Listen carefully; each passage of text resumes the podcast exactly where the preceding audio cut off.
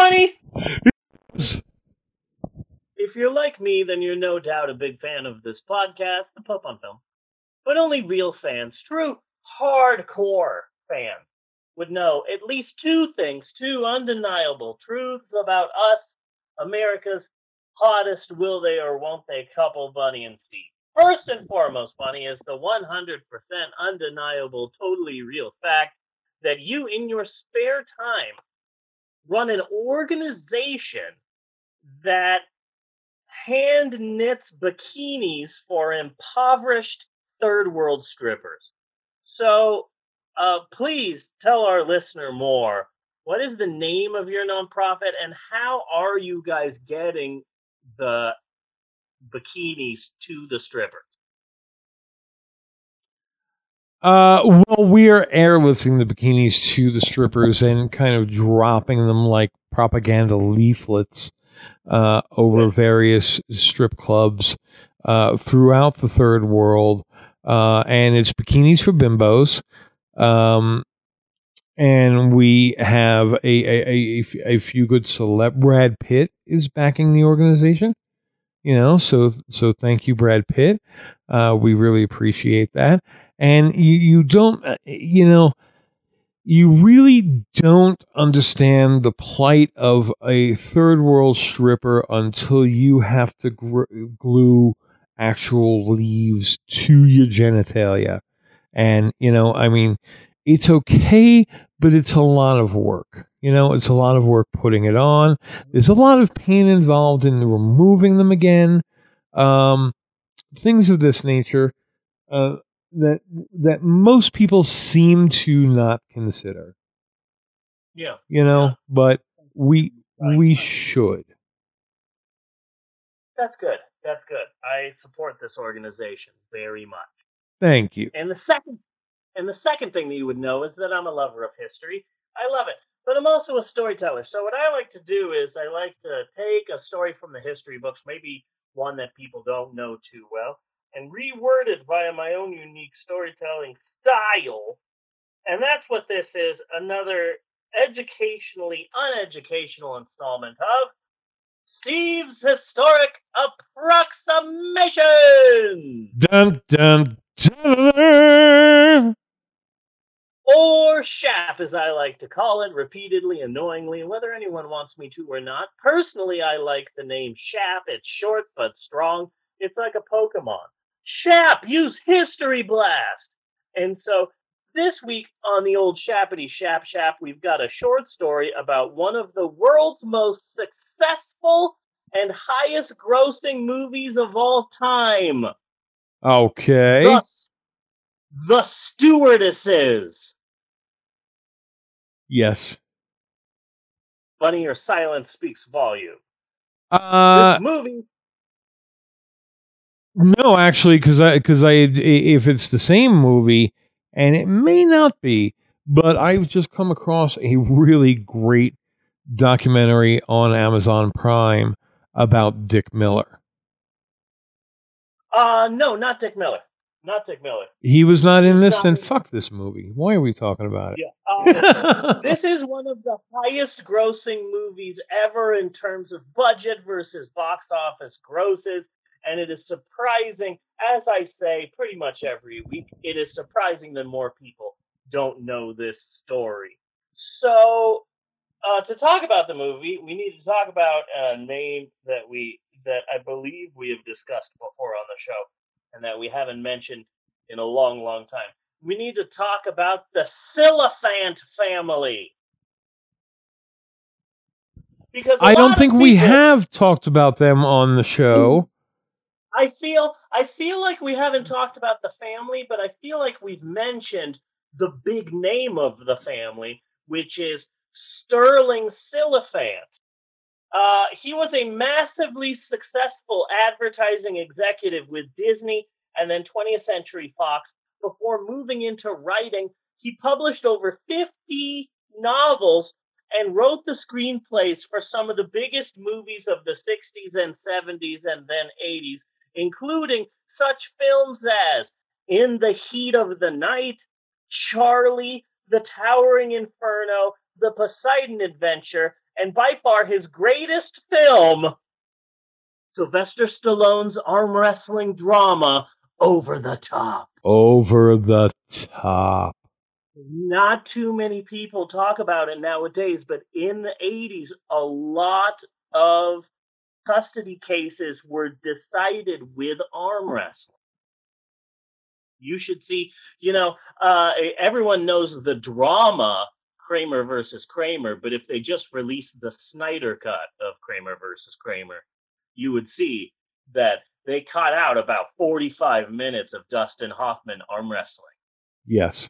In order to get custody of the child. That's just how it was back in the day. Sterling Silliphant was a success. And for the sake of this podcast, I would be remiss if I didn't mention, and this is why I think we've mentioned him on the podcast before, that Sterling Silliphant is the Hollywood bigwig that Mr. Hal P. Warren bet that led to the creation of the legendary movie Manos, The Hands of Fate. Aha! Uh-huh. Sterling Silliphant was the one that uh, Hal P. Warren said, Oh, so you think you're hot shit just because you fucking make movies? Anybody can make a goddamn movie. I can make a movie. So that's where the bet came from. Sterling Silliphant was a big hit in Hollywood, and so naturally, Sterling's two brothers, Robert and Alan, also tried their hand in Hollywood as well. Robert ended up writing only two movies, and that's it. He only wrote two movies, and then he gave up on Hollywood. And so a lot of people could say, oh, well, then Robert wasn't a success. However, given that the two movies are The Incredibly Strange Creatures That Stopped Living and Became Mixed Up Zombies, greatest movie title ever, and the legendary bad film The Creeping Terror. Oh. I dare say that Robert Silliphant is more of a success than Sterling Silliphant, at least in our eyes. Am I right in that, Bunny? I I would have to agree. Yes.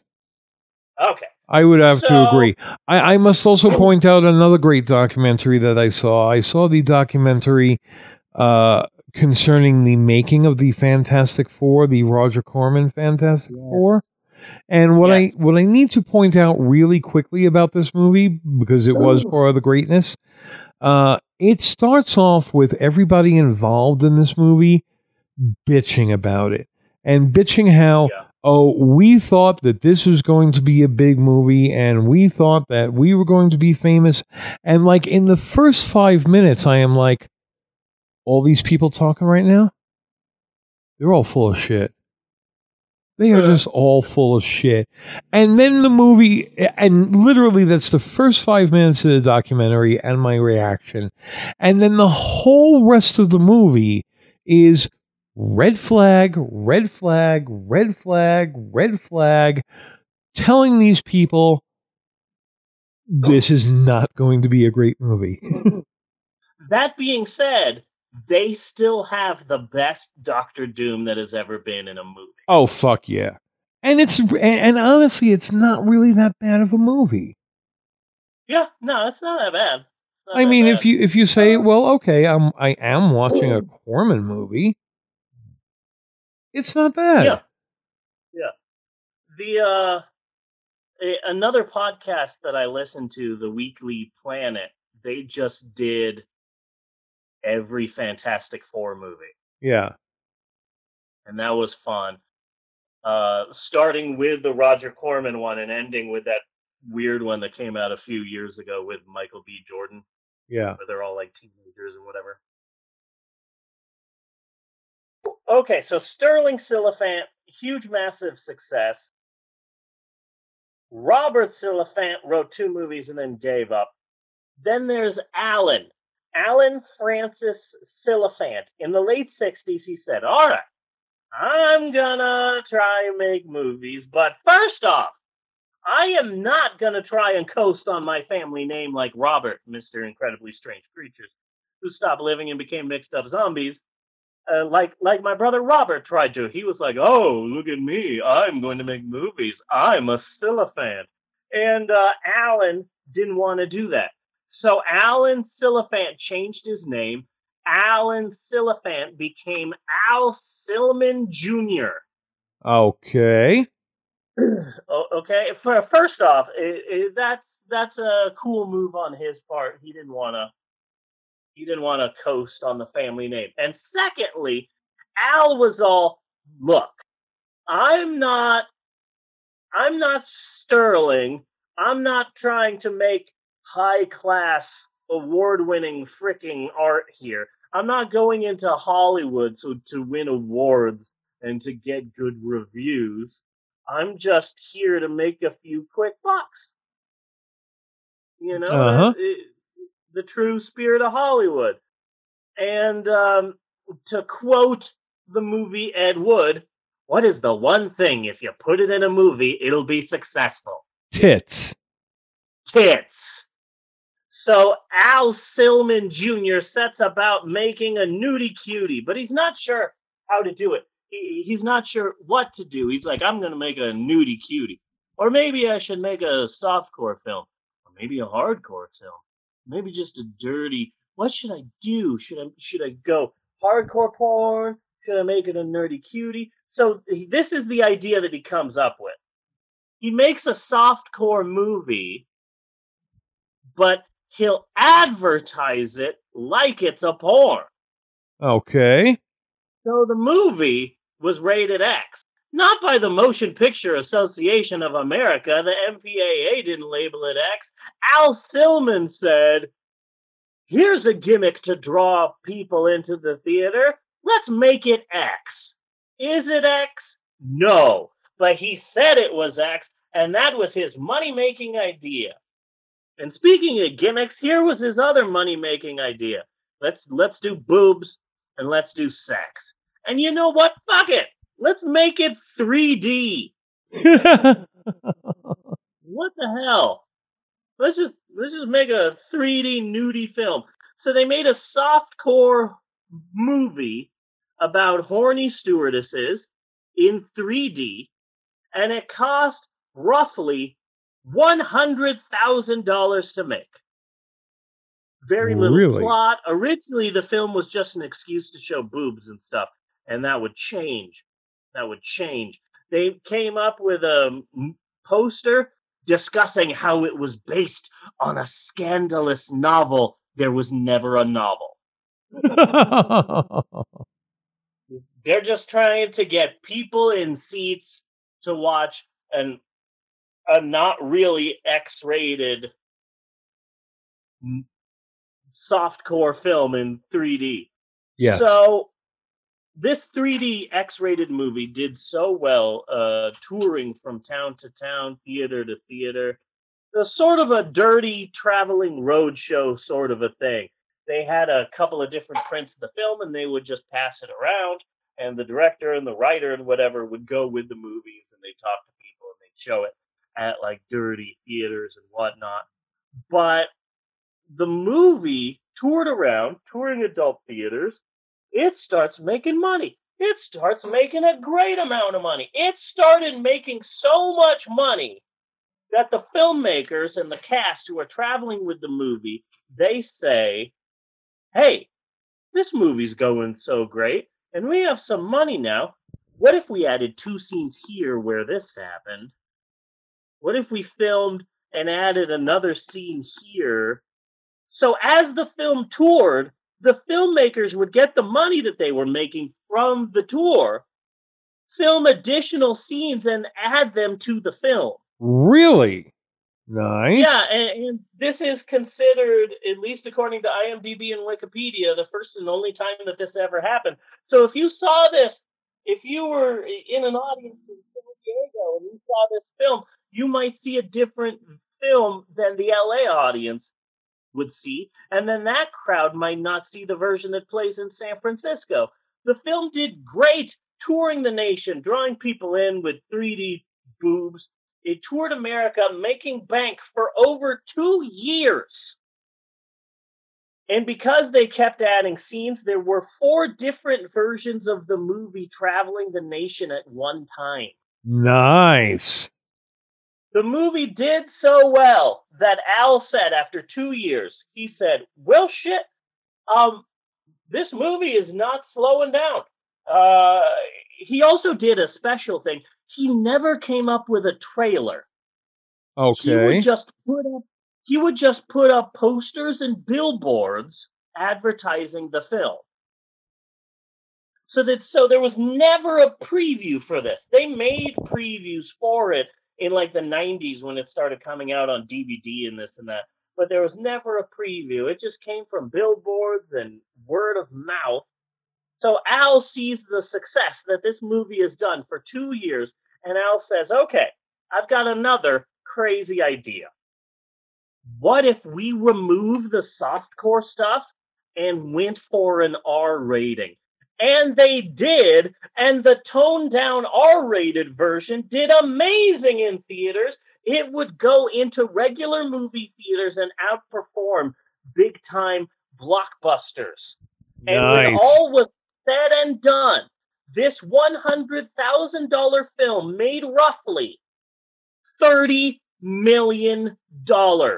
Ooh. One of the most successful movies ever was a 3D fake porno based on a novel that never existed.